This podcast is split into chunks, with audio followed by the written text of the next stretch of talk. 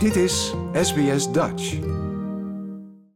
Hugo Klein, nu zit hij nu zo'n zes maanden, iets langer misschien, in Australië, in Sydney, als consul-generaal.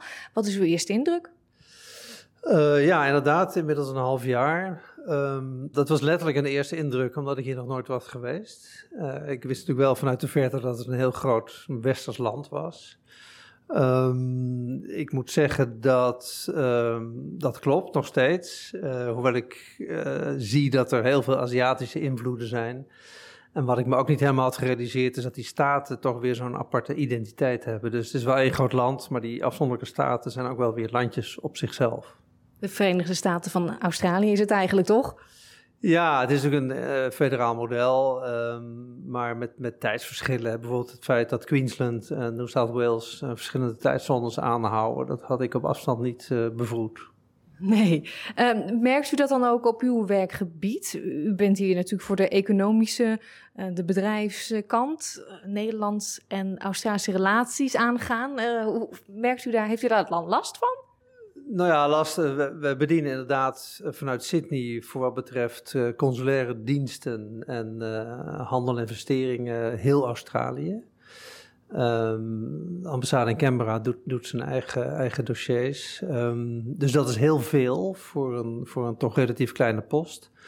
Um, ja, het, het, het, het, cliché dat Europa en, en, en Nederland en Australië ver van elkaar vandaan liggen, dat is natuurlijk zo. En dat, dat merk je ook wel, dat bijvoorbeeld als het gaat om de interesse van Nederlandse bedrijven in, uh, in deze markt, die is er zeker, maar de afstand is altijd wel een overweging. Hè? Bedrijven komen niet hier even langs om te kijken. Dus dat vergt nog wel eens wat, uh, ja, wat, wat nudging en wat facilitatie van onze kant. Waarom is het zo belangrijk dat Nederland die banden heeft met Australië? Um, nou goed, als Nederland hebben we natuurlijk historische banden met Australië.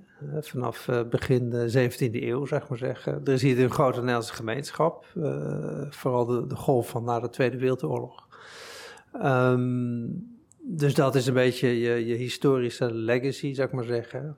Um, anderzijds denk ik dat die economieën ook wel over weer veel te bieden hebben aan elkaar. Um, even heel grof gezegd, uh, Nederland is natuurlijk geïnteresseerd in hernieuwbare energie, net als de rest van Europa. Nou, Europa produceert niet zo heel veel zelf, dus dat zal ergens vandaan moeten komen. Dan gooit Australië hoge ogen.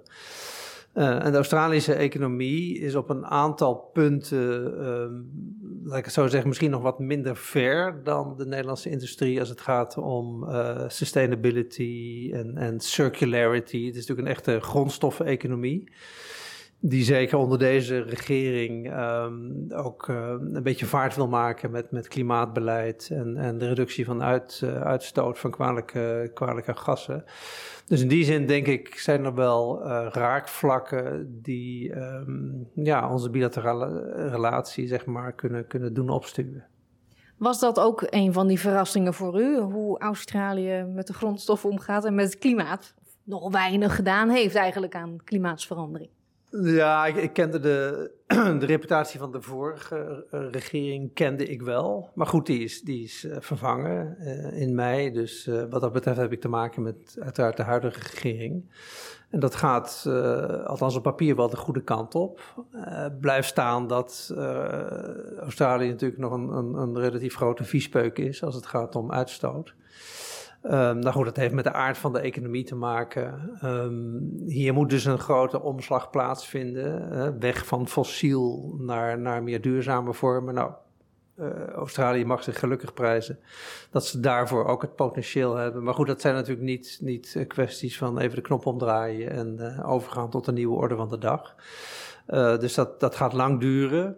Um, en ik, ik, zie wel veel ambitie. Anderzijds, uh, hè, wat ik eerder zei, een traditionele grondstoffen economie, hè, de, de, dik en ship model, ja, daar is natuurlijk altijd goed geld mee verdiend. Dus ik, ik kan ook wel begrijpen dat daar veel gevestigde belangen zijn. Uh, bij de industrie, ook wel vakbonden, werkgelegenheid. Dus uh, dat wordt wel een hele huis. Maar um, uiteindelijk is het een opdracht waar we allemaal voor staan. En daar zie ik dus wel een soort toegevoegde waarde van een, een Nederlands-Australische uh, samenwerking.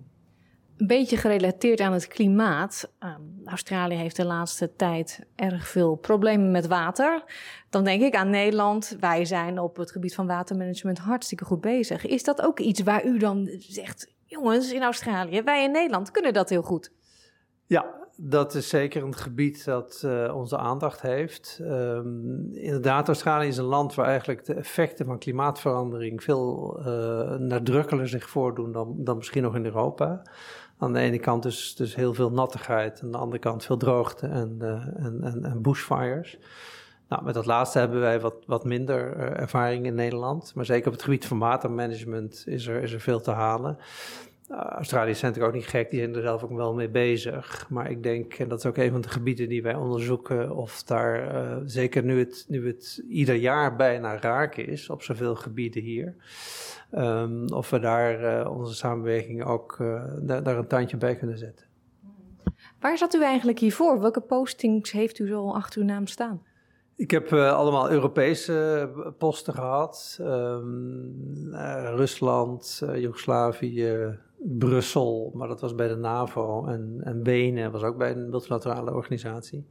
Dus in die zin is dit wel een hele nieuwe regio en, een, en een heel nieuw land voor mij.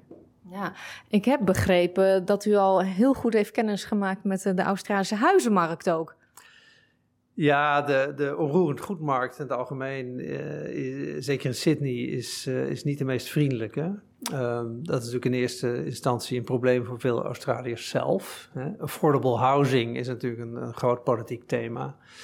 Um, maar het klopt, uh, het prijsniveau ligt hier erg hoog. Dat heeft mij wel een beetje verbaasd. Um, toen ik de eerste keer hier ook in een supermarkt kwam, even los van de onroerend goed uh, vielen mij ook de schellen van de ogen. Uh, dus ja, daar moet ik wel aan wennen. Um, in die zin is, maar nogmaals, het is, het is, niet zozeer mijn probleem als dat van, van, van veel Australische gezinnen die woonruimte zoeken. Um, in Europa kennen we dat verschijnsel natuurlijk ook wel, maar hier is het wel iets extremer. Dus dat is wel een, een aandachtspunt, maar vooral voor de Australiërs zelf. Nou ja, voor iedereen natuurlijk, ook de Nederlanders. Ik weet dat er zat Nederlanders zijn over heel Australië die, die het lastig vinden om, om een woning te vinden. Want de huurmarkt bijvoorbeeld nu is geen pretje. Nee, zeker geen pretje. En dan scheelt het natuurlijk wel of je een, een Australisch uh, salaris ontvangt of niet. Hè? Want het, het, salarisniveau ligt hier ook natuurlijk wat hoger dan, dan in Europa uh, gemiddeld. Maar um, ja, dit is een, een, een, totaal overspannen markt. En dan zeker Sydney. Um, dus op een gegeven moment zal, zal ook die ballon wel uh, moeten leeglopen. Hopelijk gebeurt dat nog binnen mijn termijn hier. Ja, u bent hier niet alleen, hè? U bent hier met uw gezin. Klopt, ik ben hier met een uh, vrouw en twee zoons, een van 19 en een van 17. Uh, we hebben ook nog een dochter van 24, maar die werkt en woont in Londen, dus die is niet met ons meegekomen. En wat vinden de, de jongens ervan? Ja, de jongens hebben het hier goed naar hun zin. Um, uh, Sydney is natuurlijk een grote stad waar van alles uh, te doen is. Maar vooral als extra asset natuurlijk die, die, de stranden. En dan vooral de stranden aan de, aan de oceaankanten. Dus ze zijn zich aan het bekwamen in het surfing. Wat um, als je in Nederland wel eens op een windsurfplank hebt gestaan, dan denk je, nou dat, dat doe ik wel even. Maar dat is toch een hele uh, andere tak van wetenschap. Dus daar zijn ze zich nu uh, aan in het bekwamen. En daarvoor biedt Sydney natuurlijk tal van mogelijkheden. Ja, dus die hebben het wel naar het zin zo aan de zee. Ja, en uh, het uitgaansleven van Sydney, mijn, mijn oudste zoon klaagt wel dat het hier allemaal heel streng is. Als je Europa bent gewend. En dat is wel een breder thema. Ik, uh, het, het, is wel een streng land. Uh, ook wel een land waar je steeds wordt gezegd wat je wel en niet moet doen. Conservatief ook nog. Ja, conservatief. Uh, maar een, beetje wat wel de, de nanny state wordt genoemd. Uh, don't do this, beware, caution. Uh, de, de, de, boetes zijn hier geloof ik ook redelijk, redelijk fors. Dus dat um, heeft mij ook wel een beetje verbaasd. Want op afstand lijken die Australiërs allemaal erg laid back en relaxed. En who cares. Maar in de praktijk ligt dat toch een tikje anders. U zit hier nog een jaar of vier zo ongeveer hè, in totaal. Wat wilt u in die vier jaar nog bereiken? Nou, het zou mooi zijn als wij, uh, gezien mijn portefeuille, vooral de, de economische relatie tussen Nederland um, en Australië kunnen, kunnen ontwikkelen dan denk ik vooral aan dat dossier van renewables. En dan in het geval van Australië gaat het dan vooral om groene waterstof. even kort, Australië is een potentieel heel grote producent van groene waterstof. Nederland en Europa moeten dat gaan invoeren, want kunnen maar zoveel zelf produceren. Nou, met Rotterdam als een soort, soort gateway wat nu eh, ten aanzien van uh, olie en gas, maar natuurlijk steeds minder geld, uh, hè, dat, dat moet omgaan in een, in een gateway van, van groene waterstof, die dan niet alleen in Nederland, maar ook richting Duitsland gaat vloeien. Dus het zou mooi zijn als aan het eind van mijn termijn die relatie bestendigd is. Uh, een ander groot onderwerp waar we hiermee bezig zijn is uh, wat onder de noemer circularity valt.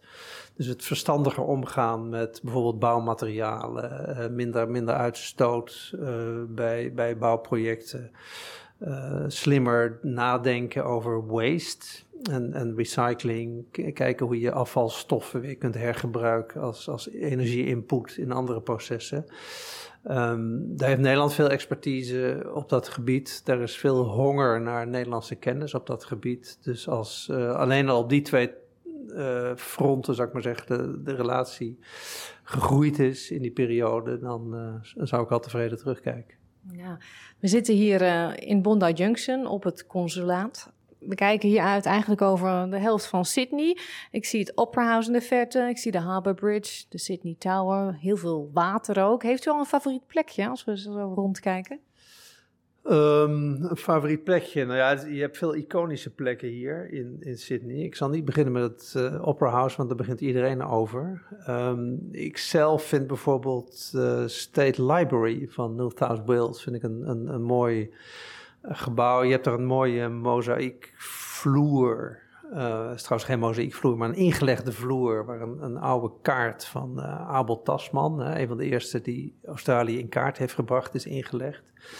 En dan heb je daarachter een grote reading room waar, waar studenten um, kunnen studeren of, of andere dingen doen. En um, dat, dat vind ik wel een van de, van de mooiere plekken tot dusver die ik in Sydney heb ontdekt. Like, deel, geef je reactie. Volg SBS Dutch op Facebook.